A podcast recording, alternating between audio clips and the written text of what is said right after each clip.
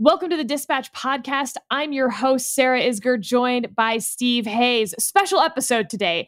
First, we are going to talk to Senator Bill Cassidy of Louisiana. He is the architect of the bipartisan infrastructure bill that just passed the Senate.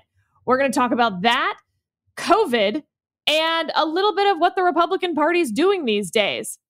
But then Steve is also going to talk to Tom Joscelyn. He has been a guest on this podcast before, writes an incredible newsletter for the Dispatch on foreign policy. As the situation in Afghanistan deteriorates by the hour, they are going to talk updates and what's next for Afghanistan.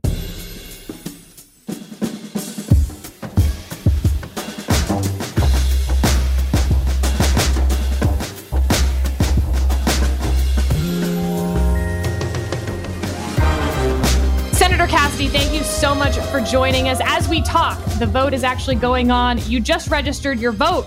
Uh, let's start with the easy one. How'd you vote and why?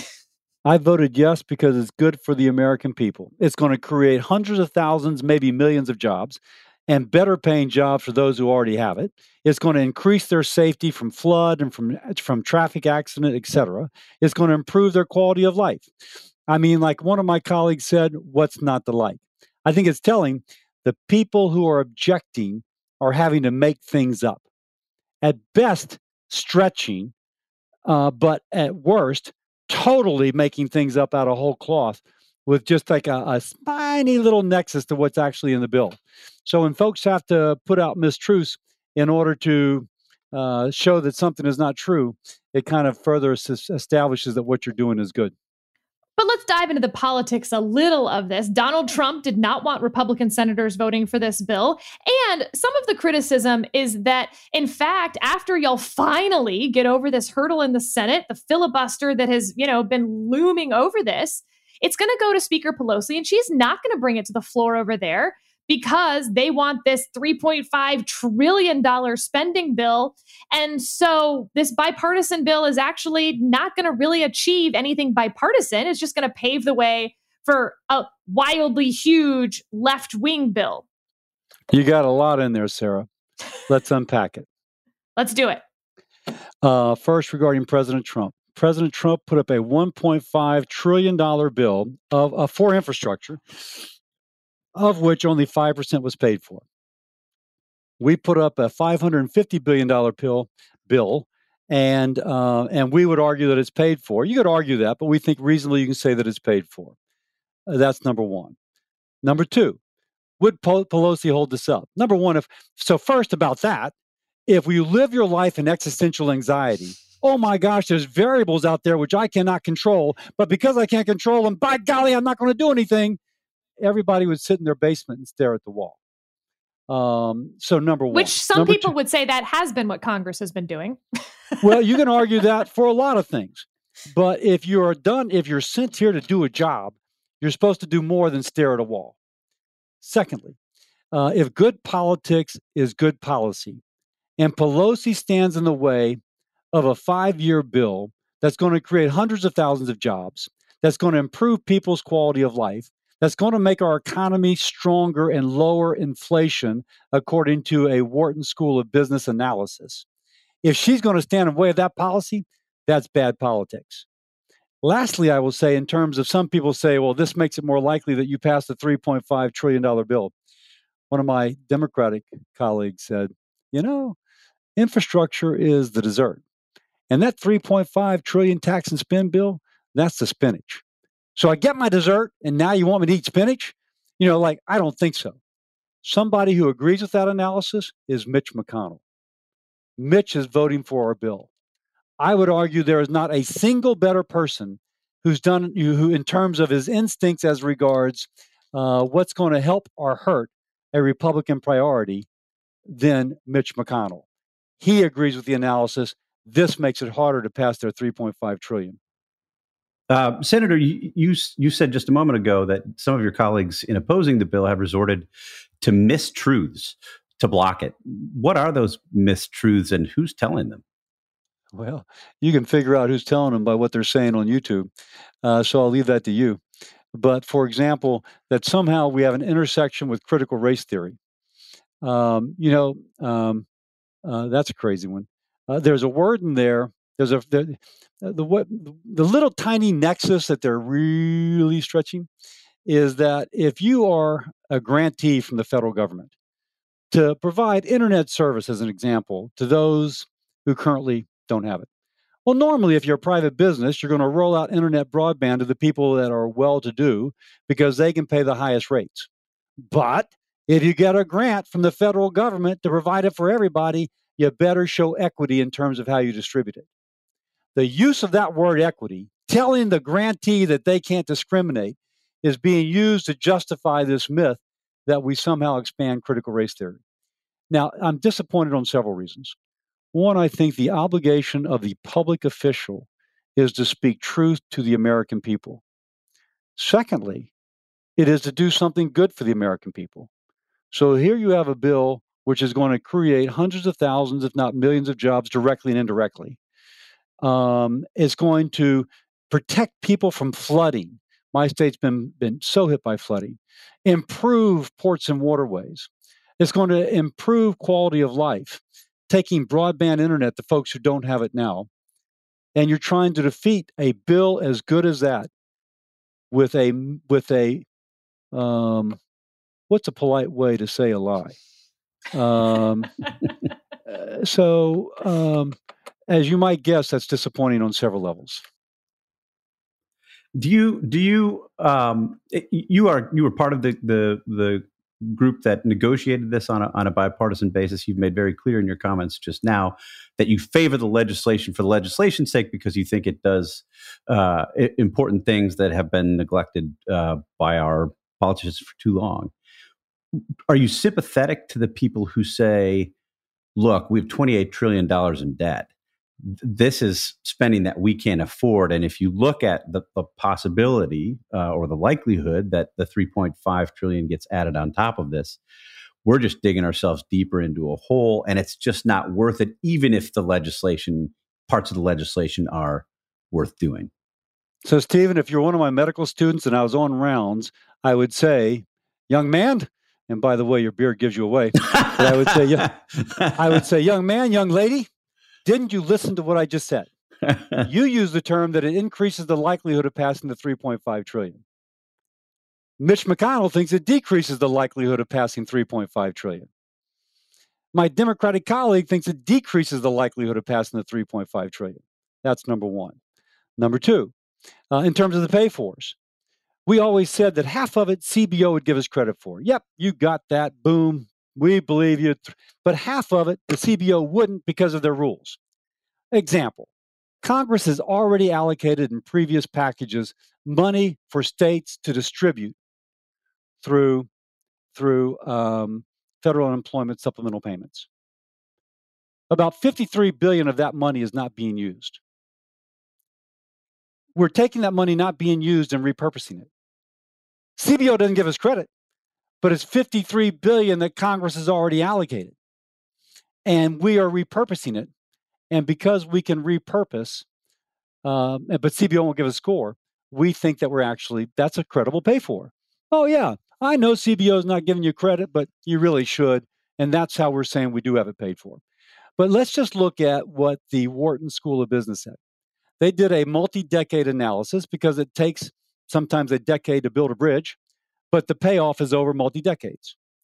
They say by 2050 that because of addressing um, um, choke points in our nation's economy, that we actually increase the size of the economy and we decrease the deficit. Now, those are facts. Those are facts. There's people speaking out of a kind of general gestalt, this cannot be true. But if you look at the facts as best as we can understand the facts, what I just described is the better way to an- analyze. Again, some people have such anxiety about the future that they can't look beyond the immediate. When you do wise public policy, you just got to think a little bit further ahead. Well, as you mentioned, you're not just Senator Cassidy, you're also Dr. Cassidy. Uh, I am from your neighboring state of Texas, and I'm sure you're familiar with Texas Children's Hospital, the largest children's hospital in the country. I'm sure many Louisianans uh, come over there to that hospital as well. It is currently on diversion, meaning that if you call 911, with a child right now in Houston, uh, you will not go to Texas Children's. You will be sent farther away, uh, often up to the woodlands for what that's worth, um, because they are out of room at that hospital, uh, largely due to COVID. We have failed this test. You know, the idea that we would have unvaccinated people and it would just be up to them and it wouldn't affect the vaccinated. That's clearly not true anymore. We've tried carrots. Is it time for a government based vaccine mandate stick so that our children can actually get emergency room care? Um, you know, can we kind of like speak a little bit more general, by the way? First, and then I'll get to your question. Yeah. I think there has to be humility uh, there has to be humility in terms of how politicians speak about public health.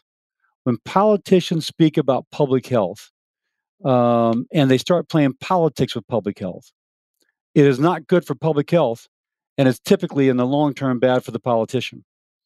That's not to say that you have to totally accept what the public health people are telling you because they're not balancing economic impacts.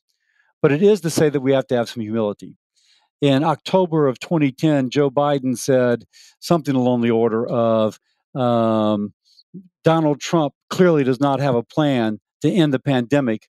I do. Uh, and now we're eight months into his administration, and it seems as if things have fallen apart. So I think there has to be humility in whatever you do. Secondly, we have tools that we already have. Society allows institutions uh, including schools, hospitals, etc., the armed forces, medical school, to mandate certain vaccines to protect the person, but to also to protect the person to whom they are involved with. This is different from the governor mandating. I'm against that. But when I went to med school, I had to have hepatitis B vaccine. You were vaccinated, Sarah. Um, well, let me say, no, you're not that young, but in 1994, it, uh, hepatitis B vaccine became mandatory for all newborns. To go along with measles, mumps, rubella, DPT, and multiple others. Um, hepatitis A is now included in that group. You cannot start first grade or kindergarten unless you're vaccinated as a teacher or as a student. Uh, similarly, med school, similarly, college, similarly, the military. We just do that because otherwise, not only would you get sick, you could give it to others.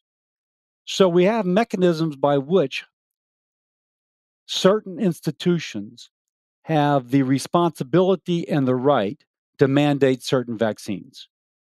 Now, there's a hospital, I forget if it's Hermann or Methodist in Houston, that has mandated immunizations for their employees. Methodist taken, just did, yeah. Methodist. They got taken to court and they won.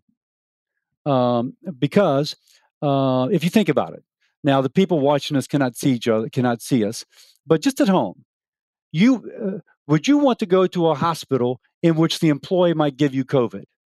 I feel like arms are not shooting up. Okay. um, uh, but let's phrase it the other way. Would you want to go to a hospital in which everybody was protected against COVID, all the employees, so you know that you wouldn't get from those employees? Hands now are shooting up. That's the rationale of these public health measures we already have the tools to do it within our society. The question is whether or not the institutions choose to do so. By the way, the armed forces just decided to do so. In the in the context of, of these requirements that you're talking about with respect to, to MMR and, and others uh, that are required for school children, should governors be making the same kinds of requirements for school children now once the vaccine is uh, approved for kids under 12?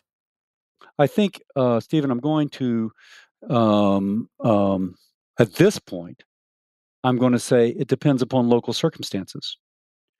If you have an ICU that is full at Children's uh, Hospital of Houston, in which a child in a traffic accident cannot get into the ICU because it's full, because a child who should not be is on a ventilator, uh, and your schools are having to close because of widespread of COVID among students, then that would be a plausible thing for the school board or the state public health to require. Why not make it the same kind of requirement again on the condition that this is approved by the, the FDA, which seems to be taking an awfully long time, Um, why not make it the same kind of requirement that that you have in the case of these other vaccines?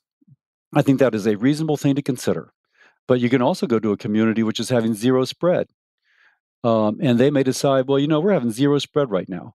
And typically, students in a school year do not travel a lot. And so we feel as if in our community it's not required.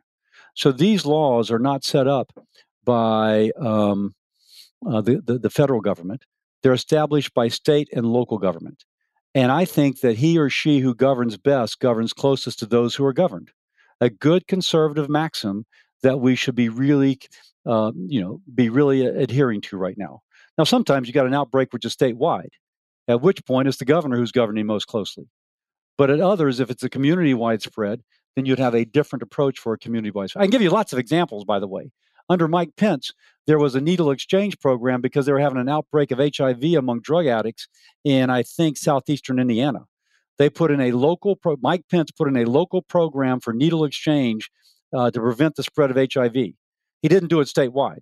So there needs to be some sort of um, of, um, of, of information. You got to inform yourself. You can't just make blanket policies and then have a fight over politics. You got to say, okay, you know, let's take public health, let's take public policy, and let's marry the two and come up with the wisest public policy for this area. What you just stated is a pretty basic principle of conservatism govern as close to the people being governed as makes sense. But that's not the policy of your party by and large right now. You have Governor DeSantis in Florida and Governor Abbott in Texas, both in fact having no mask mandates for school children statewide and threatening to punish school districts that choose to enforce a mask mandate because of local situations on the ground. Um, what is your diagnosis for why the Republican Party, uh, A, has abandoned that uh, tenet of conservatism, but also why they see this as a politically advantageous issue to be the party of no mask, no vaccine mandates, uh, you know, emergency rooms being filled? That seems like an odd political move.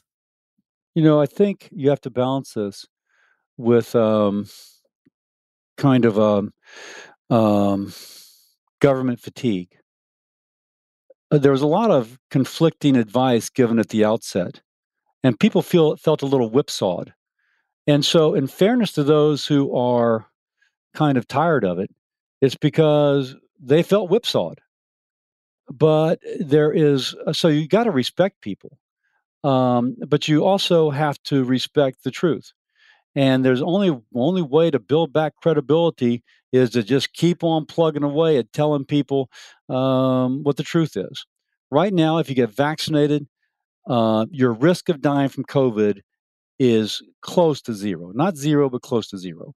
Uh, you're very unlikely to get hospitalized. But if you have one of these conditions, which is extremely common in our society um, obesity, hypertension, diabetes, liver disease, lung disease, heart disease, if you happen to be over age 55, uh, uh, or if you happen to be less than one year of age, you're at high, much higher risk of dying if you get COVID. And, and the Delta variant is much more infectious. So you just gotta you just gotta plug away, respecting people where they are, but trying to rebuild the credibility that was lost when there was such conflicting advice at the outset. Senator, on on uh, impeachment, you voted to convict President Trump, and in the months since, we've seen him escalate his conspiracy mongering related to the election, and we've certainly, I mean, really in the past couple weeks, learned a lot more about his efforts to keep Joe Biden from being sworn in as president. I, I wonder if you think that the events since that vote have vindicated it. Number one. And number two, have you had any of your colleagues who didn't vote as you did express regret given what we've seen in the months since? We don't talk about it. Really? Just uh, it's not an issue of discussion? Sort of it happened no. and it's done? Why is it? I would noticed? think it would be. I mean, just sorry to interrupt, but on a sort of a human level, it was this big moment. Um, I, you know, was you you took a lot of grief for it um, from some of your constituents. Um, I would think it would be a, a subject of regular discussion. It's not, though. If you haven't noticed, life's been pretty full. it's like it's not like you run out of things to work on. Um, and uh, by the way, my staff's telling me I got to do my second vote because I have a Facebook Live in a few minutes. So I apologize because I so enjoy talking to you and I've so admired the stuff you've read and said over the years. Uh, and and Stephen, you're looking a little bit Ernest Hemingway-ish, man, with the uh, beard. it happens to the best of us. I think if you grew a beard, you might have the same kind of salt and pepper with a little more salt look. the I certainly would. Um, the um, so we just, I mean, it's just it's just something you got to move on, and um, and uh, you, you know, um, facts come out. And I made my decision based upon that which was presented. I had the privilege of sitting in my chair for two consecutive days, listening to people talk about something, and then making the best decision I could. Others voted differently, uh, but I've publicly stated my reasons as to my rationale as to why I did. Um, if more facts come out, it'll tilt American society one direction or the other. I respect my voters, um, but if they object to my vote, I say, please go back and look at that testimony um, and then you decide. Uh, and and some have, and they come back and say, "Oh, I see what you're talking about." I may still disagree with you, but I certainly think it was a rational decision. By the way, and I also say, when I was elected, uh, there's actually common ground between those who don't like my vote, because and, and my vote, because I say when I was elected, uh, the oath I took was to support and defend the Constitution, and I did I do my that's our common ground. And I took a vote that I think supported and defended our Constitution. And so uh, you may disagree, but uh, that with with my findings, but I hope you understand that that was my motivation. And folks will say, "Yeah, I get that." Can I ask you one very important last question? New Orleans is my favorite food city on the planet. There is nothing better. Uh, as the senator from Louisiana, I just want to know what is the number one dish that you tell people they have to get? Is it the shrimp po' boy from Mother's? Is it the turtle soup galatoire's, Brennan's bread pudding? You tell me what is the Bill Cassidy New Orleans food that you must eat? I love turtle soup.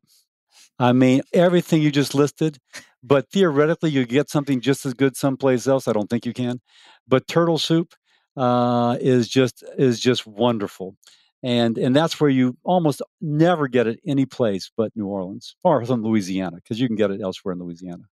Yeah, I think that's pretty good advice. All right, so we're gonna end. The doctor tells you turtle soup.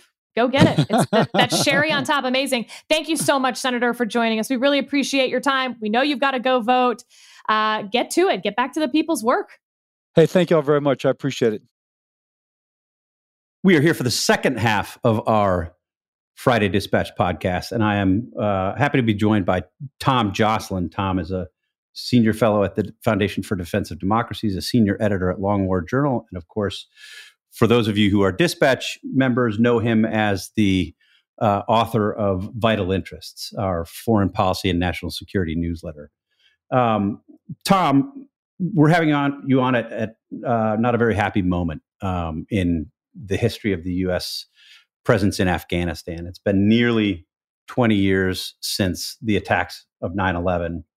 And if you're paying sort of casual attention to Afghanistan, you're a regular reader of the New York Times, watch the, the network news, um, average news consumer, you know that things have been going downhill since Joe Biden announced the U.S. troop withdrawal uh, set for September 11th, the 20th anniversary of those attacks.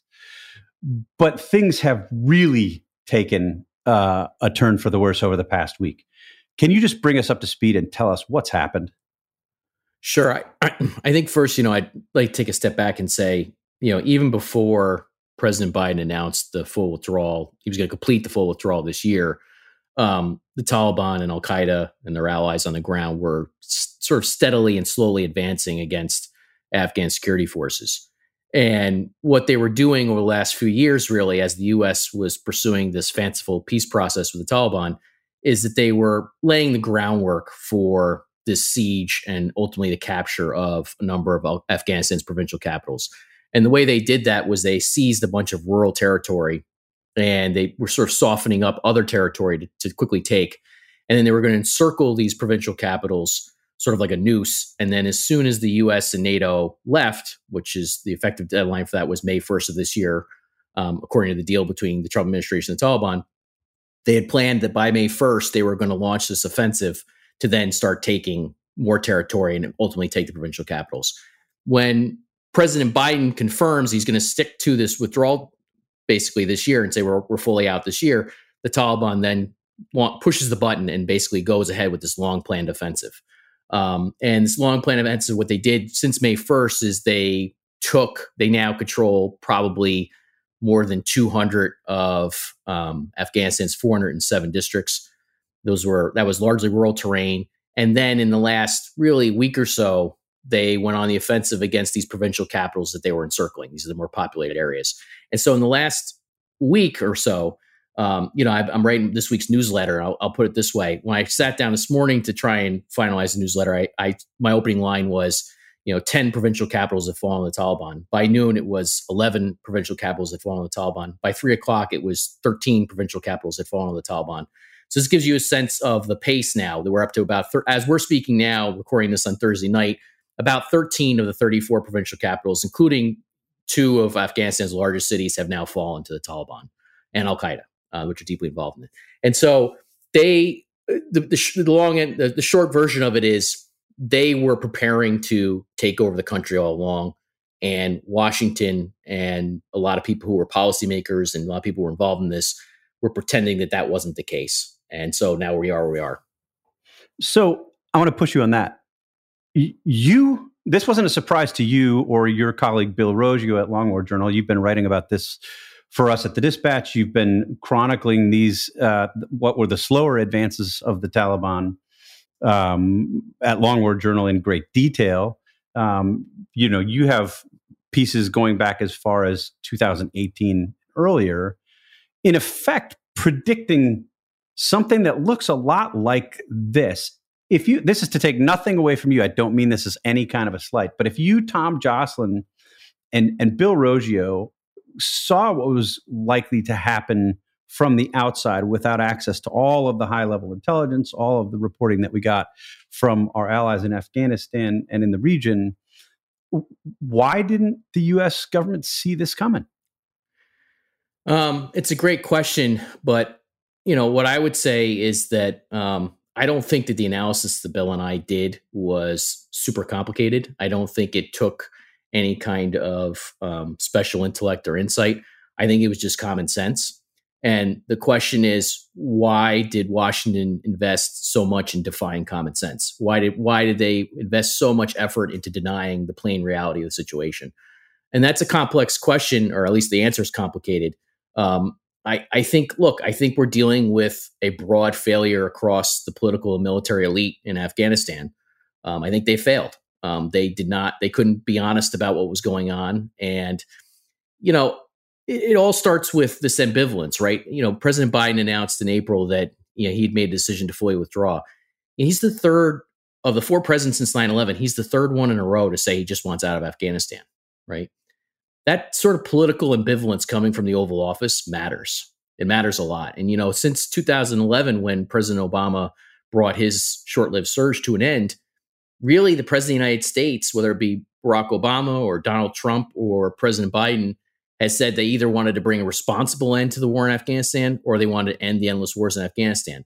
And that political ambivalence, I think, trickled down in a lot of ways to the war effort. But by the same token, I don't think that a lot of U.S. military leadership, the generals in particular, um, really coded themselves in honor in all this. I don't. I don't think they were stood up to tell the truth. Why?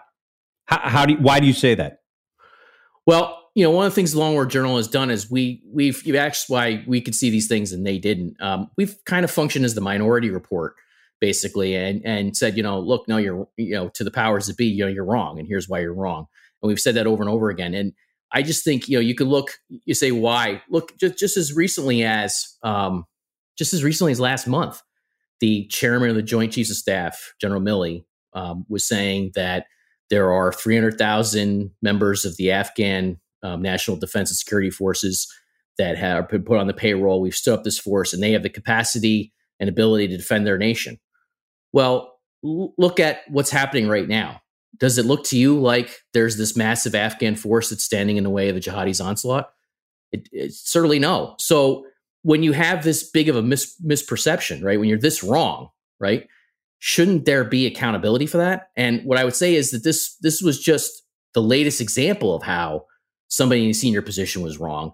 And I can say for over a decade at least, nobody's ever had any, been held accountable. I mean, one of the running jokes we've had is that you know one of the ways the general gets his four stars by going to Afghanistan, leading forces, and never winning a single battle. You know, um, and so this is you know I, I have a ton of respect for service members and the lower commands of served time in mm-hmm. Afghanistan. You know, I I, I feel for a lot of those guys, but um, and I think that they were fighting America's enemies for sure. You know, um, but I think their leaders failed them. So it's not just the military leaders, is it? I mean, you have you have political leaders. You have some of the the, the country's um, top spokesmen from the Trump administration, from uh, the Obama administration, and certainly from the Biden administration, who have said things that are just totally at odds with the reality on the ground again and again. I remember a, a, a big fight that you and Bill had about um, how many Al Qaeda members were still in Afghanistan, and the military uh, and and political leaders in the U.S. kept saying 150, 150. That was 50 to 100. Point. It was 50 to 100. 50, 50 to 100. 100. Right. Was was their talking point, and you guys pushed back on that uh, at every turn, and then we discovered a, a huge camp that had more than what they more had double assessed yeah, more than double yeah. for the entire country in this one camp. I think about the the comments that Secretary of State Mike Pompeo said uh, made in an appearance on uh, Face the Nation on CBS. I think it was back in March of 2020 when he was talking about this deal. He was promoting the Trump administration's deal with the Taliban, and, and he went so far as to say that uh, the Taliban, not only were the Taliban going to publicly renounce Al Qaeda, but the Taliban were going to fight alongside the U.S. against Al Qaeda. And then fast forward to the, to destroy Al Qaeda, to quote unquote destroy Al Qaeda. To, to destroy Al Qaeda, and and fast forward to the um, Biden administration. You have this, the State Department spokesman Ned Price say as the Taliban were advancing at the end of, of last week, taking territory, gobbling up territory, Ned Price said the Taliban wants a durable, durable solution through negotiations. Um, you've had uh, others, the, the Secretary of State, make similar comments. Is it just that nobody cares anymore? Is it just that people aren't paying attention to Afghanistan? So you guys call them on it. We've certainly written a, a lot about this, both in the Trump administration and, and the Biden administration. It doesn't seem to matter. No, and I mean, I, you know, that's why I have mixed minds on uh, mixed mind on all this because, you know, if you were to say it from the perspective of an American service member, do I want an American service member to go into Afghanistan now to to fight on behalf of his or her country? The answer is no, I don't. Uh, you know, and I, I because I don't think that anybody understands that the sacrifice they're being asked to make, what that is, right? And I don't think that their leaders understand even what's going on. So I can't, I can't really ask that of, I can't endorse that for American service members. The reason why I have a mixed opinion of it, however, is as the nerd who studies jihadis very carefully, terrorists really carefully, the U.S. has badly miscalculated here. Um, you know, Al Qaeda has always been much larger in Afghanistan than the dogma within U.S. circles dictated much larger. This is they announced in March 2020 after the U.S. signed this deal with um, the Taliban in Doha. Al Qaeda issued a statement saying this is a great victory for the Mujahideen and we've won now. We've beaten America. And all I can say is look out, right? This is now this is now the victory message is coming out from Al Qaeda saying not only did the Mujahideen defeat the Soviets the first time around in the 1980s um, and end their superpower status, but guess what? A second superpower came here and we beat them too. You know, and there's there's definitely some fiction when it comes to the first time around. I mean, Al Qaeda wasn't even fully formed until around 1988, mm-hmm. and you know they can't really claim that victory for themselves, although they played a minor role in it. But the point stands, regardless, they did play a role in this second go around, and this is this is the thing that is the most baffling to me. Um, and all this mm-hmm. is that you, know, you mentioned this this how they kept getting the Al Qaeda presence in Afghanistan wrong. It's just stunning. You know, I'll, I'll give you one example we um, just just to the last 24 hours since we recorded this um, there's a, a, province called ghazni which uh, straddles the southeastern portion of afghanistan okay um, and just to give you a few just a few details of why this is important Ghazni sits on the road connecting Kandahar and Kabul. And if you control Ghazni, you basically control a major southern approach to the Afghan capital. Afghanistan's two biggest cities. Yeah, Correct. Kabul and, Kabul and Kandahar, right? And Kandahar, as we're speaking right now, Kandahar appears to have fallen. So, um, so they, um, the Taliban, you know, takes Kandahar. I'm sorry, takes Ghazni in the last 24 hours. We've been tracking Ghazni. Of course, we've been tracking everything as carefully as we can for many years. We literally wrote up a report this morning that cited, I don't even know, maybe 25 examples of Al Qaeda's enduring presence in Ghazni from 2007 through October of last year, right? I mean, just I mean, you know, the U.S. is telling you there's only a few hundred Al Qaeda guys in Afghanistan. If I had to bet my house on this, I would say there's probably way more than that in Ghazni province, one of the 34 provinces alone, right? I mean, you know, this is a major hub for Al Qaeda. It's identified. You know, you and I advocated for the release of Osama bin Laden's files. You remember that fight we had a long time ago, Steve, Certainly. in, in DC. Okay, well, here's here's why those files did matter.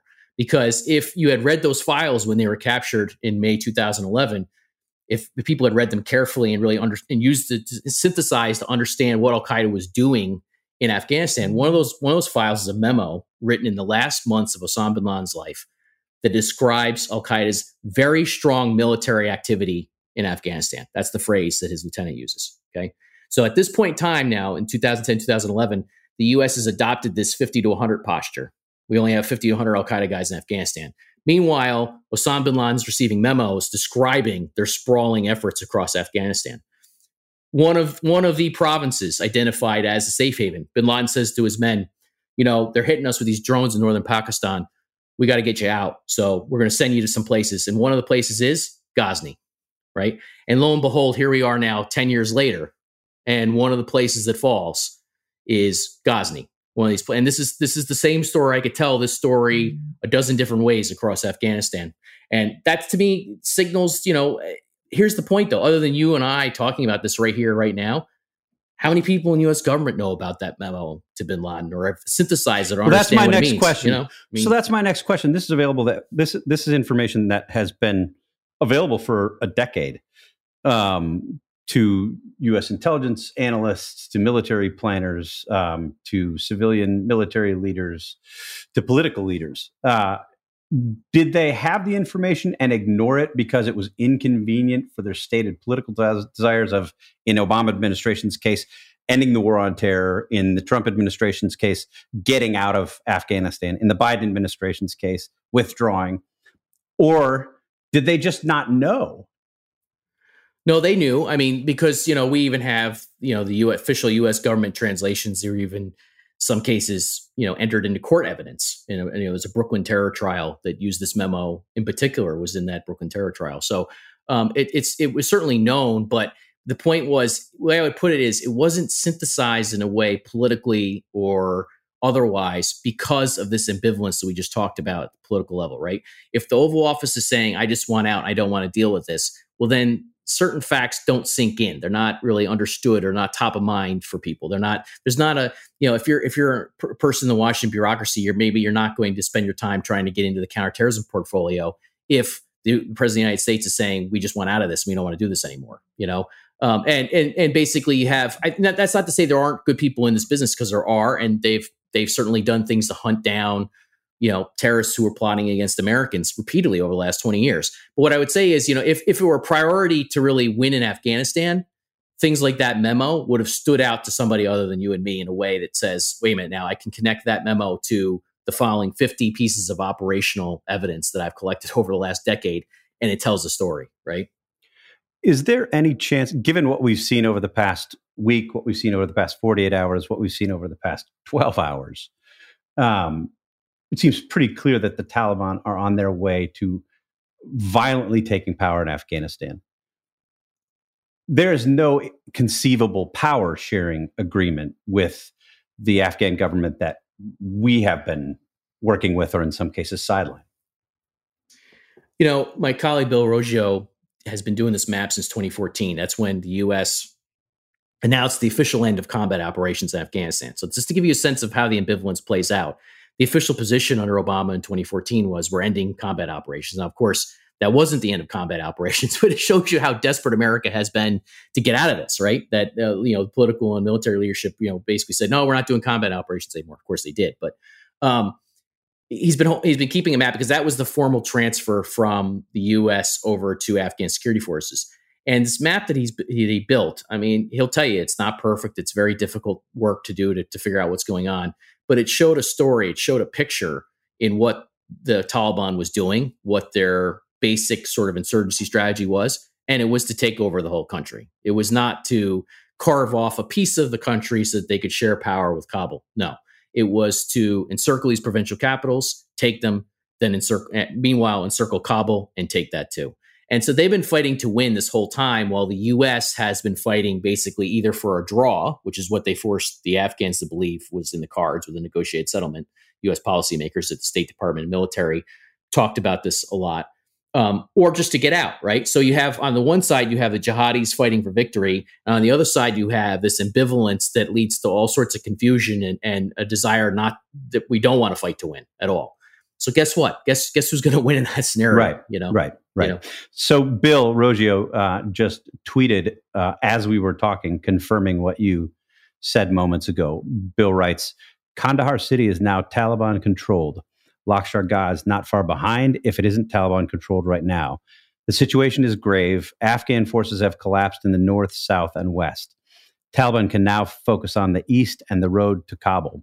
This is close to the end game if that's what happens, if that's what we we watch over the next uh, few days, has the U.S. lost the war in Afghanistan decisively?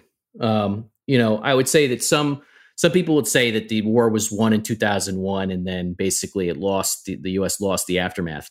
Um, I disagree with that wholeheartedly. Um, if the U.S. had won the war in 2001, David, our David French has written something close to that we'll have to get you guys together and put you in a ring and and have you guys duke duke it I out. I don't know if you want to put me in a ring with him, but uh, but uh, yeah, I don't I don't uh, yeah no I, I think it's just wrong. Um, I mean, look, I mean it's very simple. So Mullah Omar, the Taliban leader, defied America by continuing to harbor Osama bin Laden, contrary to what some Taliban apologists said. And you know that was his ultimate defiance was the reason why the U.S. had to go into Afghanistan to go after Al Qaeda and root Al Qaeda. Was Omar killed in 2001? No. He fled to Pakistan and remained elusive until he died of natural causes in 2013. Osama bin Laden, the head of Al Qaeda, and his number two, Ayman al Zawahiri, the guys who sit atop this global terror network at the time and then going forward, um, were they killed in 2001? That should have been the prime mission, right? Should have been to kill Al Qaeda definitively, decisively in Tora Bora Mountains and in Afghanistan in 2001. Were they killed? No, they weren't. You know, it, it wasn't until nearly 10 years later that Osama bin Laden was killed. And guess what? Ayman al Zawahiri is still, for all we can tell, still alive. Um, and according to recent UN reporting, probably in Afghanistan. So, um, or at least probably somewhere along that porous border between Afghanistan and Pakistan. We don't really know. But the point is, is that um, I can go on like this for hours, naming other names. Those are the mo- those are the headline names. The point is that the U.S. did not decisively defeat the Taliban or Al Qaeda. What they did was they overthrew the Taliban's ragtag regime. Um, this is a regime that didn't have an air force, didn't have air defenses, um, didn't have any kind of militarized army. It just was, you know, sort of a, you know, really a, a, a porous regime that was, you know, holding on to Afghanistan and sent them scattering. And they, over the next few years, then reformed themselves as insurgents to do what? To take Afghanistan back and reform it as the Islamic Emirate of Afghanistan, which is what they're on the verge of accomplishing to this day right now. So, but, um, but so let me take David's side in, in that argument for a second. So, but they did, by your own admission, send them scurrying. They dispersed Al Qaeda through, throughout the region. The command and control was more or less methodically dismantled. Many, although Bin Laden, you're right about Mullah Omar, Bin Laden, Ayman al Zawahiri, uh, many senior Taliban commanders were killed. Uh, senior Al Qaeda officials were brought Not from enough. Afghanistan to Guantanamo Bay. And most importantly, as, as David writes, you, you look at what our main objective was 20 years ago, and it was to prevent Al Qaeda or other jihadists from another 9 11 style attack on the US homeland. And while we've had attempts, um, and we've even had people get through. We haven't had that. Why? Why shouldn't we count that as a success? Well, let's start with the last point. That's a pretty low bar, right? I mean, you know, the point but is, it wasn't that, at the time. Well- if I had said to you, I mean, I don't have to imagine this. It's not if I had said to, to you in the aftermath of 9 11, were we going to have more of these? We talked about it all the time in those following few years, and, and we, we thought there would be. No, well, I mean, there have been other plots and there have been other attempts, but given the massive amount of resources spent on what was known as the War on Terror, we should have been able to stop another big attack on the U.S. Is what I would say, given the massive amount of resources and tracking. You know, a lot of times people have been stopped just by tracking their travel. You know, I mean, something as, as simple as that. You know, um, but here's here's the bigger point. Here's why the failure to kill. And uh, by the way, I wrote a, a vital interest newsletter, "The Failures of Operation Enduring Freedom," where I spelled this out. The reason why it mattered was because when the U.S. finally caught up with Osama bin Laden in May of 2011, the world had changed dramatically, and that initial scurrying didn't stick. They reformed themselves. They got their act together fairly quickly, actually, and basically got they took advantage of the situation in Iraq initially. They expanded their operations to other countries, um, and most importantly, they reformed. They formed this insurgency in Afghanistan to defeat us. And so the point is, is that Bin Laden is getting. He's not just the spiritual figurehead at the time of his death. He's the head of a sprawling global terror network with a significant operational arm in Afghanistan. So basically, yeah, we sent them scurrying. But but also here's the other point about that. So the US, as part of the whole initial war, one of the key things the US did was it, it issued an ultimatum to Pakistan of like 10 items or something like that. You remember this Colin Powell and Yes. Dick Armitage, you know, right? Well, I recently re-reviewed that that list of 10 things that Pakistan, the demands. These were the initial war on terror demands of Pakistan. Okay. This is initial part of that initial invasion of Afghanistan. It's very difficult to argue that Pakistan complied fully with any of the 10. And most of the 10, it obviously did not comply with, you know. Um, and that that was a key component of the whole initial push into Afghanistan. And part and so part of the reason why this this war effort failed, in my view, is because you sent them scattering the Al Qaeda leadership and Taliban leadership to Pakistan, some of them also to Iran, and they were allowed to instead of keeping constant pressure or figuring out that we have to keep this on the front burner, we have to keep this issue alive to say no, we have to keep on top of this after that initial scattering. Um, the U.S. dropped the ball multiple times, you know, and so that's why then takes you know ten years, almost ten years to find Osama, Osama bin Laden. And by the way, remember what I just said they never even got Ayman al Zawahiri. You know, he's if you think about this, this is a guy now, right, right at this moment as we're speaking, there are at least tens of thousands of fighters who are openly loyal to Ayman al Zawahiri across several countries. And he is either in Afghanistan or across the border in Pakistan. How is that a success? How's a successful effort? I mean, you know, if you if you have to defeat Al Qaeda definitively in 2001, which is what should have occurred, Ayman al Zawahiri would not be alive today. You know, Bin Laden would would not have lived to 2011. I mean, I can go down a roster of all sorts of guys. So, so I think that the, the war was a failure um, from from the get go. It didn't accomplish what you know. Uh, Osama bin Laden shouldn't have walked out of Tora Bora. Um, and there's I'm to have more to say about that in the future because there's some of the Pentagon papers that have been you know released, the Afghan papers, I should say, have come out about the the flawed thinking. I think at times about this um, and how that reflected. I mean, there's a memo from Donald Rumsfeld, for example, you know, comparing you know what the U.S. should do in 2001 to the Soviet occupation of Eastern Afghanistan, and it just was flawed logic. You know, the U.S. should have moved in and, and ended Bin Laden then and there. Didn't Khalid Sheikh Mohammed, um, the, the real mastermind of, of 9/11, in effect predict what we're seeing now? Said you you guys will go for the the quick and easy kill, but we don't. Time is on our side. We're willing to wait. He did. I mean, he he he knew that you know what he said to his interrogator reportedly was that he had studied the Americans and he knew that we think in terms of four year election cycles and they the jihadis think in terms of generations. And I think I think that was basically right. Um, you know, I mean, you know, you look at you look at. I mean, I'll give you another name of a guy who wasn't killed in 2001 who should have been, which is Jalaluddin Haqqani, the guy who really, you know, he's a key bridge between the Taliban and Al Qaeda. He incubated Al Qaeda. He helped Osama bin Laden escape in 2001. Um, he's a guy who was formerly worked with the CIA in the 1980s and then was a very duplicitous character and was actually simultaneously building up Al Qaeda's early earliest ranks. Um, but his son, Sir Sirajuddin Haqqani, so Jalaluddin at some point passes away of natural causes. The Taliban announces this in recent years. But his son, Sir Sirajuddin Haqqani, is today the deputy emir, number two of the Taliban insurgency. And what do you see in the bin Laden files that we talked about from Abbottabad? What do you see in all the evidence uh, on this guy for the years? He's deeply in bed with Al Qaeda. In fact, the in fact the you know UN recently reported that he was part of the wider Al Qaeda leadership. You know, I mean, you know, how is that a successful war effort when these guys are you know can basically exist and reform themselves and live to fight another day for 20 years and reestablish themselves, you know, um, which is what Sirajuddin did, you know, and his father did. So I, I, think that this is, you know, there was really not the type of focus on parts of this that there should have been. Um, speaking of Sirajuddin Haqqani, he is a noted New York Times author, isn't he? What happened there? What was what was his argument? Yeah, I mean, the, the New York Times in I think it was early 2020, February 20th of 2020, and right the, before the under the headline under the headline, "What we the Taliban want."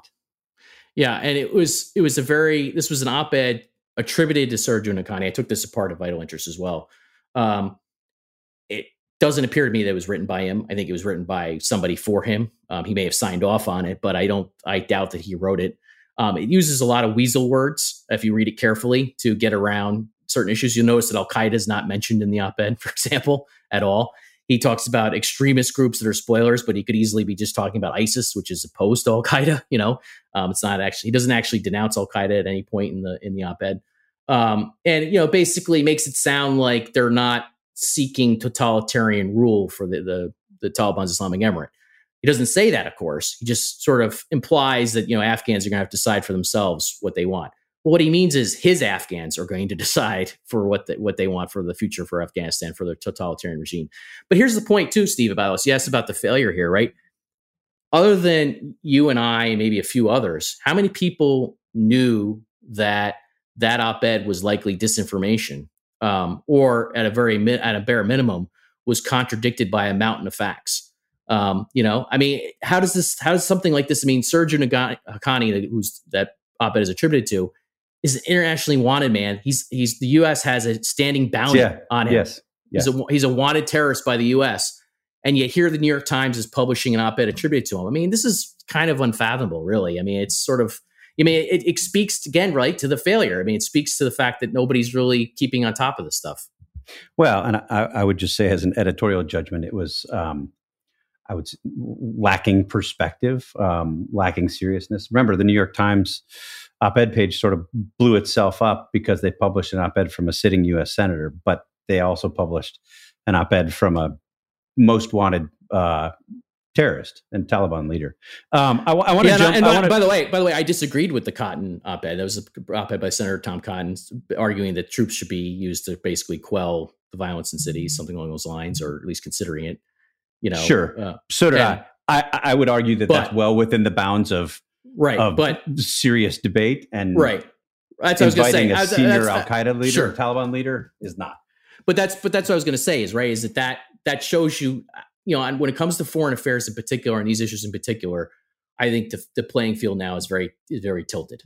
I think that I think that somebody like Sirajuddin Haqqani or somebody writing in his name can get a free pass, whereas somebody who's the political opposition for New York Times writers doesn't. You know, um, and and and free pass in a way where you can't say you know like you know I mean I disagree with the Cotton op-ed obviously, but you could say well it's debatable and let's talk about it, but without the sort of just this house cleaning that the Times attempted to do and did do afterwards. Um, you know, you notice that there was no public pressure from the left or anybody when it came to Sirajuddin Haqqani op-ed. No, I think that's uh, I think that's fair. I, I want to go back to a point that you made briefly earlier and ask you to expand on it. Um, clearly, if the Taliban control Afghanistan, um, there are you know tremendous humanitarian concerns. We're seeing them play out. I mean, there's real reporting about um, executing, surrendering Afghan national security forces, um, killing, wanton killing of of civilians. You have reasons to be concerned in a Taliban-run country about the fate of of women and uh, girls and the, not not just their ability to get an education, uh, which is one place where we've seen pretty tremendous strides over the past 20 years, but in their ability to survive and, and live with sort of basic rights. That is not um, the way the Taliban operates.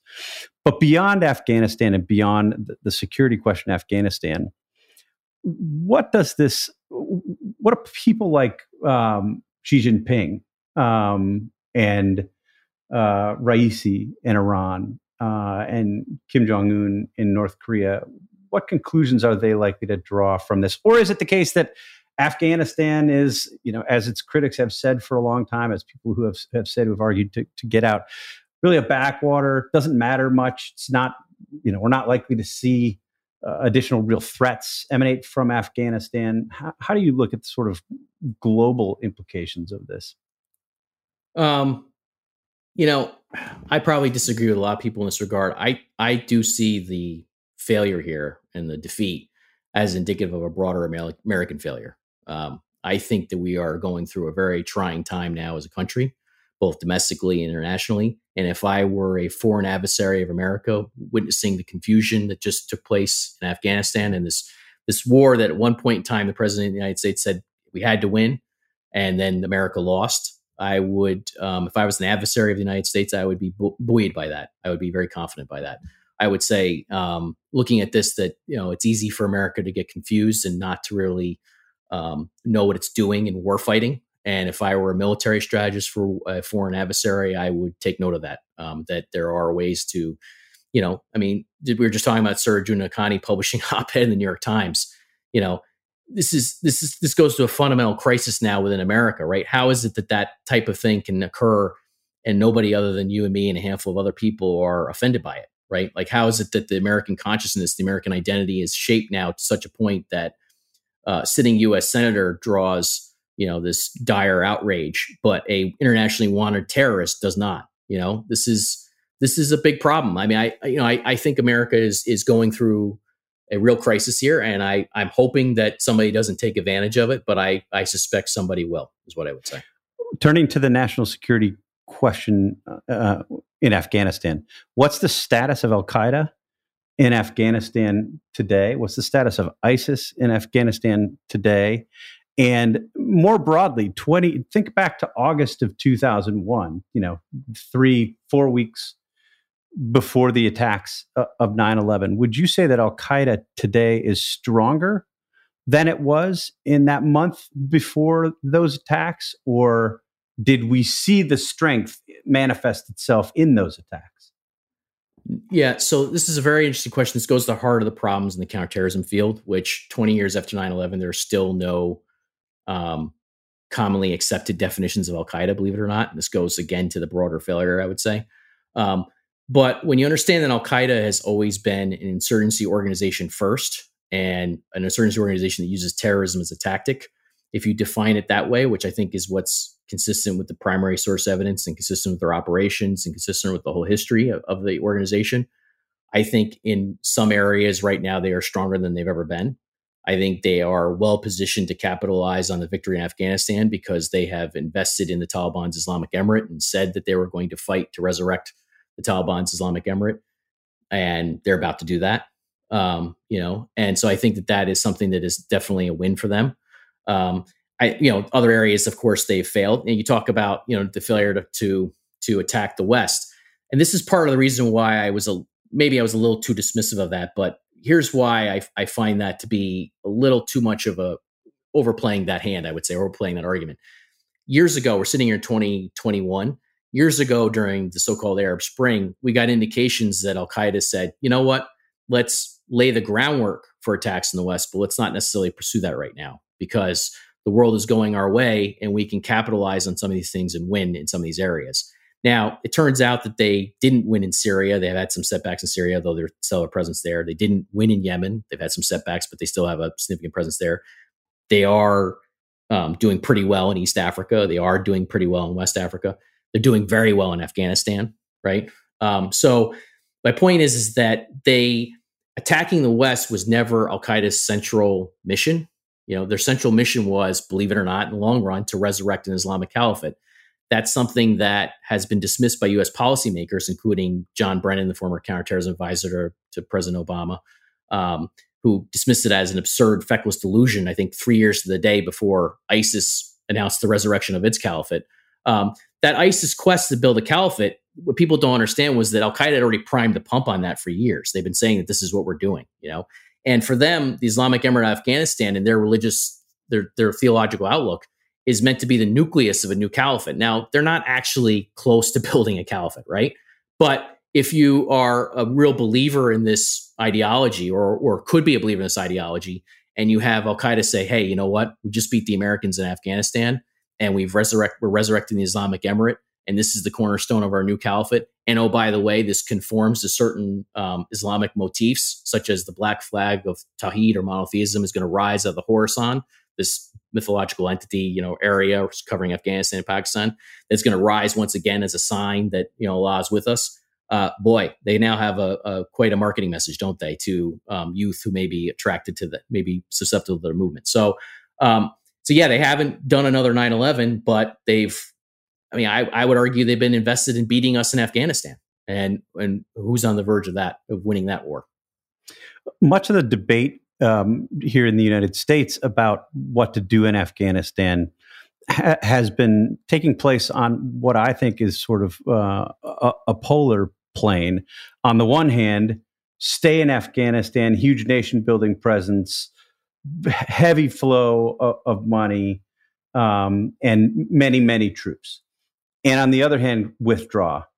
It seems to me that there were lots of possibilities for a solution that lived somewhere in between those. And in fact, that's what we've seen really for the past several years in Afghanistan. Why didn't we see more debate about that, about, about a limited presence with uh, a, a, mission well defined in scope um, that had American national security interests at the heart? I mean, it's a great question, you know, because that that would require some sort of thoughtful calibration of our political rhetoric, right? And we've seen anything but that now across a few administrations. You know, I mean, the political rhetoric had really gotten tied up in this idea of endless wars. Um, and believe me, there's a I can pro to be. I mean, let's be, be frank. I can probably criticize the war in Afghanistan as well as anybody, okay, and how it was conducted. But um, the point is is right that you're making that the U.S. had gotten this down to a much smaller presence that was sustainable financially and in terms of um, you know in terms of the, the human footprint um, you know, one of the things you mentioned, David's com. One of the things he wrote in there was that there hadn't been any U.S. casualties since February 2020. Uh, that's a little misleading, though, because the reason why there hadn't been, and President Biden's right in this regard, the reason there hadn't been any U.S. casualties since February 2020 is because the Taliban and Al Qaeda were letting us retreat. So they, with only a few exceptions, they basically said, "We said we're leaving," and he said, "Okay, we won't come after you." Now, I where David does have a point is that if you compare it to 2019, there were minimal casualties for the U.S. Eh, before that. So I, that's the comparison I would make. Um, so, so I think the general point is right that he was making was right. I just think that the the 2020 hook was the wrong one. But the point is, but still, you know, even that, I, you know, if I still, you know, if if U.S. leadership doesn't understand what it's doing and doesn't understand can articulate the mission in a way that makes sense, then even you know any loss of life on the American side is is uh, you know it's hard to justify, right? I mean, all this is about casualty. And really, what did President Biden say in April? What did he say when he just, if you look at his speech, the one thing that really, I think, really came for him that wasn't an argument that somebody around him, an advisor, gave him was, you know what? I don't want any more Americans to die in Afghanistan, so we're out. That's what he really said. If you cut to the to cut to the chase, that's what he decided. Um, and I got to tell you, of all of his arguments, that's the one I was most sympathetic to. You know, um, the other ones, you know, I mean, some of them were stronger than others, some of them were very weak, but um, the point is, is that you know if the U.S. isn't going to be able to articulate why it's worth you know risking the lives of a small number of Americans, you know, ongoing and ongoing presence in Afghanistan, if nobody's capable of articulating that, which is the question you're really asking, right? You know, why is that? Why can't anybody articulate that at a political leadership level or uh, you know at any level really? Um, and I think that that's a problem you know well the obvious the obvious follow-up question is it, it's not i don't think necessarily a question of why can't they it's do they have the will to do it well that's that's that's the that's the issue we're seeing right now across the board right i mean this is why i think america is is in trouble i think that america lacks the will um, in a lot of ways um, to defend itself and to really carry forward as a, as a leader on the global stage. Um, you know, I, I, think that's also the problem we're seeing in Afghanistan, where you know you, you talked about the um, the human impact, the cost on Afghans, right? The, the, the question really that comes up to my mind as I'm watching this is how is it that the Afghan leaders failed to such an extent that they couldn't rally the people to put up a fighting force that could really stand in the way of the jihadis' advances with all the American money and supplies and everything else. I mean, this is a this is one of those areas where critics of the war, you know, have have many valid points. You know, I mean, how is it that the U.S. could spend so many years on the train, advise, and assist mission, building up this supposedly huge Afghan national defense and security forces, and then they just crumble the minute the U.S. leaves? You know. Uh, I mean, the thing is, like, if you just if you think about political will or will to fight, if you're an Afghan woman or you're the husband of an Afghan woman or sis- eh, that's your sister or whatever, you got to know the Taliban is coming, you know, for your woman. You've got to know that. You've got to know that if you were opposed to Taliban all these years, you either are going to have to bend the knee or you're going to or you're going to have to fight to the death. And I think, you know, look, I, I'm saying all this we got to keep in mind thousands of Afghan security forces have died since February 2020. This is another point in all this. And, th- and thousands have thousands. fought valiantly. Have sure. fought valiantly. Absolutely. So thousands have. However, they did not have the leadership or the or the willpower or whatever it was to really stand in the way of the jihadi hordes in a way that mattered. And that's a, that's a troubling fact in all this. Very troubling. Yeah. Okay. We could go on for hours and we won't. I have two more questions for you. Um, Mike Pompeo, former Secretary of State, tweeted this afternoon there is a clear difference from the way our, our administration dealt with American troop withdrawal from Afghanistan and the way the Biden administration is handling it. Um, Donald Trump, former President Trump, put out a statement today that implied that he had pushed for a conditioned based, based withdrawal and that what we're seeing in Afghanistan today could never have happened under a Trump administration? Um, sort of a two part question. One, are, are Pompeo and Trump right? And two, how much of what we're seeing today is owed to the fact that that we saw something at this polarized political moment. We saw something of a bipartisan consensus with some some some valuable outliers but the past Republican president, the current Democratic president, both agreed we got to get out of Afghanistan. How much did the Trump administration's so called peace deal play a role in what the Biden administration is doing today? Well, let's take the last part first. Okay, so I think, look, I mean, State Department spokesman Ned Price um, basically said the American withdrawal was preordained because of the the Trump deal. I mean, that's not true, right? If the president of the United States, President Biden, decided that he had to keep an enduring presence in Afghanistan to prevent what we're seeing and to counter terrorist threats ongoing, um, he could have certainly said the deal is is off, right?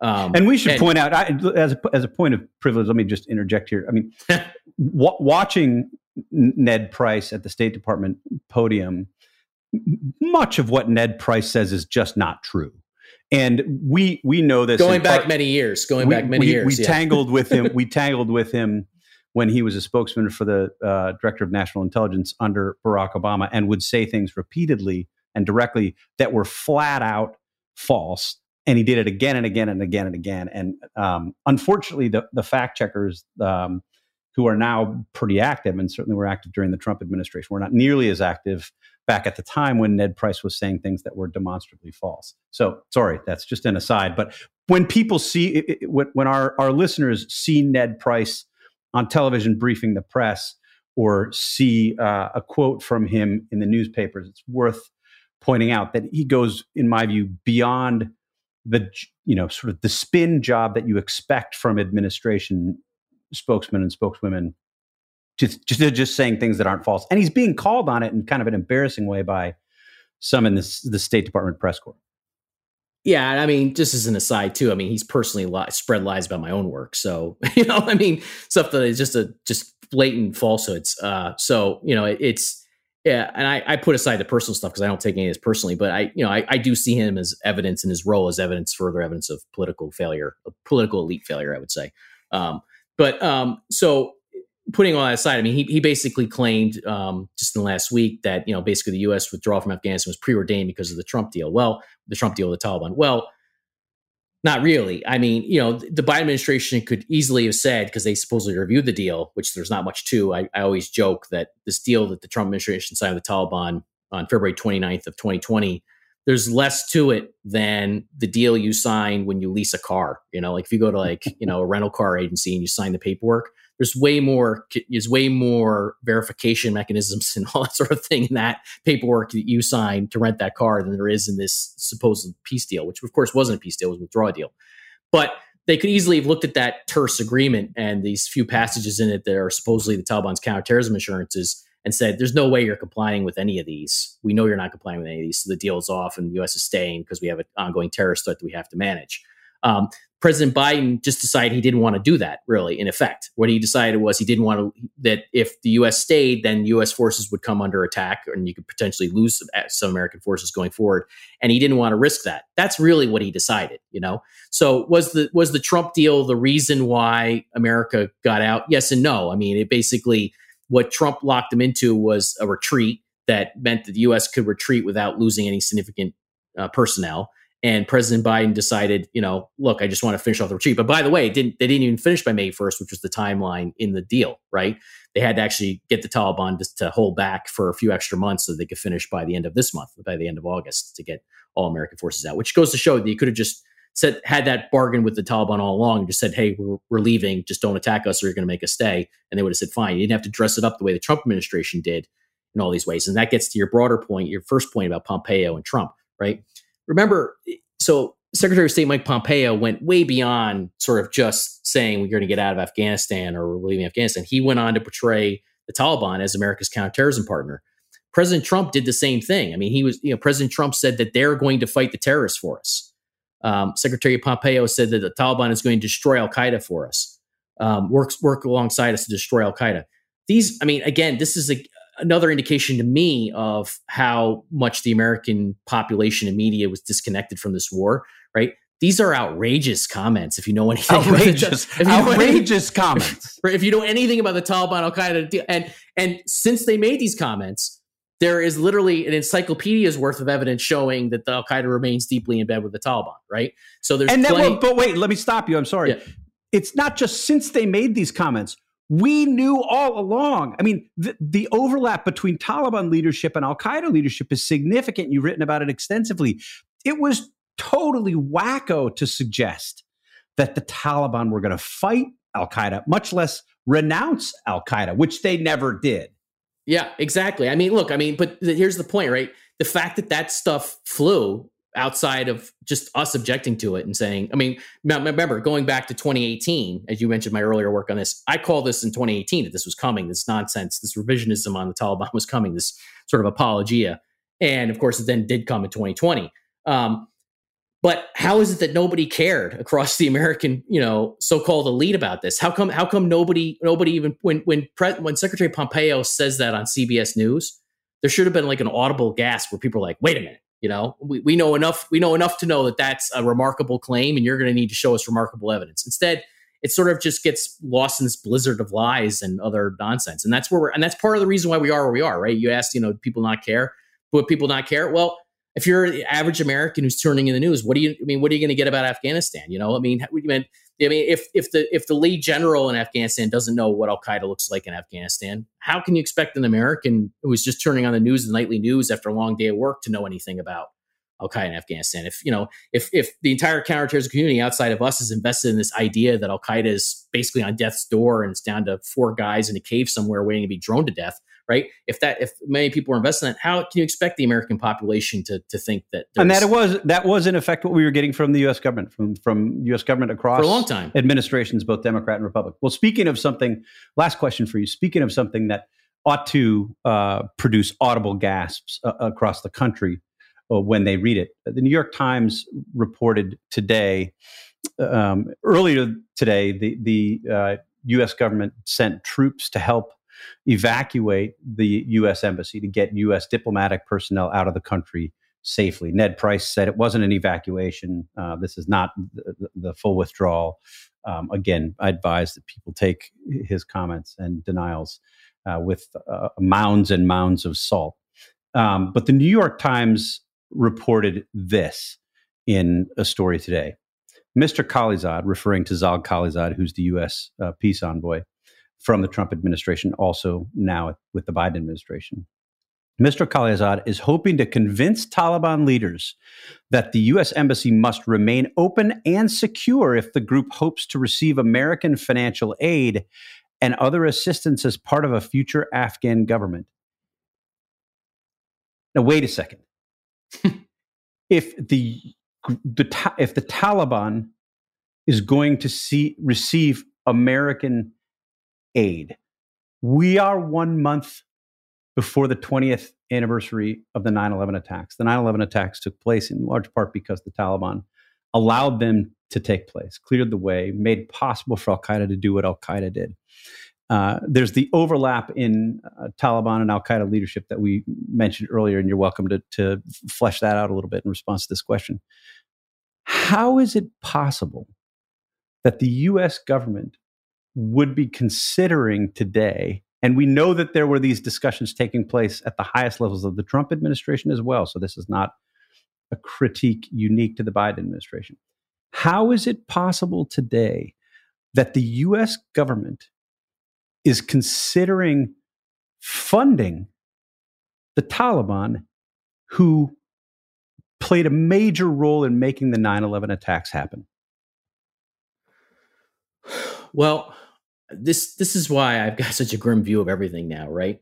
I mean, you only get to this place 20 years after 9/11 if you know the U.S. government's views of the Taliban have become completely warped, and this is part of the reason why I would say I have a hard time. Eh, I would have a hard time if our policymaker asking a U.S. service member to put his or her life on the line in Afghanistan. Right at the same time, if you were to try and ask that person to do that, you have senior U.S. officials contemplating giving money to and financially assisting, financial assistance to the jihadis who are in bed with Al Qaeda and who've been trying to kill you for the last twenty years. Um, this is insanity. But the, the way you, the way you get there is because, and this is what you know. There, I get some commenters who hate this when I say this, and I don't care because I'm not going to stop saying it because uh, it's totally true. One of the things that happened in the U.S. government about a decade ago was this very influential revisionism on the Afghan war. This Taliban apologia set in, and you can see this now in some of the media reporting. Like there's this guy Mehdi Hasan who reports for Peacock, right? And he, he's a reporter on Peacock, which is which show. is an NBC NBC, NBC right? yeah. network thing, right? And he tweeted, "Oh, you know that." Just in the last few months, he tweeted, "Oh, you know, the, basically the war in Afghanistan was unnecessary because the Taliban offered to turn Bin Laden over, and the U.S. just was big bad U.S. kept the war going and just turned them down, right?" And he provided a link to this piece in the Guardian to supposedly make his point. But if you click on the piece, I've seen this before. I've seen every iteration of this lie. Okay, so if you click on the piece, first of all, it actually quotes Mullah Omar, the head of the Taliban, the actual decision maker, as saying, "No, there are no conversations to turn anybody over." right? And then you can you can look at everything Mullah Omar said in 2001 and they're on said no, uh, you know the U.S. has, has promised us defeat under Bush. Allah has promised us victory. I'm betting on Allah. That's what he said, and he bet on Bin Laden and he defended Bin Laden uh, at that moment and forevermore. Um, and you know basically what guys like Mehdi Hasan and others have to seize upon are these very Weasley statements by lower level Taliban officials who had no power who were saying things like, well, if you provide us evidence that bin Laden was actually behind 9 11, then maybe we'll consider having a trial and maybe turning him over, right? I mean, just think about this. This is the, this is, so you go from the actual decision maker says he's not turning bin Laden over to these Weasley comments by lesser parties that are completely filled with caveats and are not actually credible whatsoever. And you hinge your whole view of the Afghan war on those lesser comments. You know, this is the type of nonsense that I would say it's not unique to Mehdi Hasan. It's sunk in across a lot of places. I mean, there are a lot of places you can I can find references in the New York Times, in the Washington Post, um, the Daily Beast in recent weeks and months that have repeated this lie, various iterations of this lie, and I can show you definitively why it's wrong. You know, um, so you think about it, but that type of stuff has infected the American mindset on all this. You know, and that's just one of many lies that have been told on behalf of the Taliban. I mean, think about it, folks. Right? Uh, think about this, Steve, right? So you and I were talking about the, the so-called peace process that the Biden administration has been talking about with the Taliban. And before that, the Trump administration was talking about. What was the fundamental premise of the so-called peace process, which never existed really? It was what? that the Taliban was willing to share power and wasn't going to actually seek a, seek a military victory to restore its Islamic era Afghanistan. Um, excuse me, what's happening in Afghanistan right now? Right, all those people who said the Taliban wasn't going to do this, that they wanted a negotiated settlement, that there was no military solution in Afghanistan. Excuse me, the Taliban has a military solution for Afghanistan. Yeah, all and I would people- just point out, uh, just just as an aside, I think this is an underappreciated fact in in discussion of all of this, and it's worth reminding people every time we talk about it. The U.S. government purposefully cut out the Afghan government from those talks. So talk about a step that undermined the, the supposed future government of Afghanistan. The U.S. government said, "We you're not a, you're not allowed to participate in these talks." Well, what what message do you think that sent? Yeah, and I, I mean we don't have time here, but all I can say is that the entire history of the talks with the Taliban is farcical. It is it is the worst example, or the, I should say, the best example of servile diplomacy you will ever witness. Um, it was absolutely ludicrous. Um, the whole, but the whole, you don't get that unless you have adopted an apologetic view or revisionist view of the Taliban. And what I would say is my friends in the U.S. government who have been in this business for a long time, some of whom have put their professional careers on the line and who have deployed multiple times and have you know served America to keep Americans safe. They'll tell you that about a decade ago, this stuff, this rot sunk in, and that to this day, you have people repeat these talking points as if they're true. And you know that even Saleh Khalilzad was sharing stuff like this throughout his talks with the Taliban. You know, sharing sharing stuff like there was an LA Times op-ed that was totally full of nonsense along these lines. You know, something like the 9/11 wasn't even planned in Afghanistan. That's one of the other talking points now. You know, and what I would say, I just end on this note. What I would say, something I think Afghanistan has lost, but I think we've lost something even greater here, which is that now we're at a point where this ridiculous blame America first mindset has sunk into the point where you're not only have we lost in Afghanistan, but the, the, one of the one of the dominant narratives is going to be we shouldn't have been there in the first place, and that we and that we were in the wrong all along. And boy, oh boy, that's bad. You're, you're hearing that. You're hearing that a lot. Well, Tom, thank you so much for taking the time to do this on relatively short notice. We thought it was very important to to bring your knowledge and expertise to our listeners. We're looking forward to your um, newsletter that we'll publish tomorrow on Friday uh, after this podcast is posted. And we are looking at the possibility of trying to host a dispatch live so that some of our members can have an opportunity to ask some additional questions directly to you and, and have a, a deeper discussion of what's happening and what it means for the, the future of the United States and American leadership in the world. So thanks a lot, Tom. Thank you.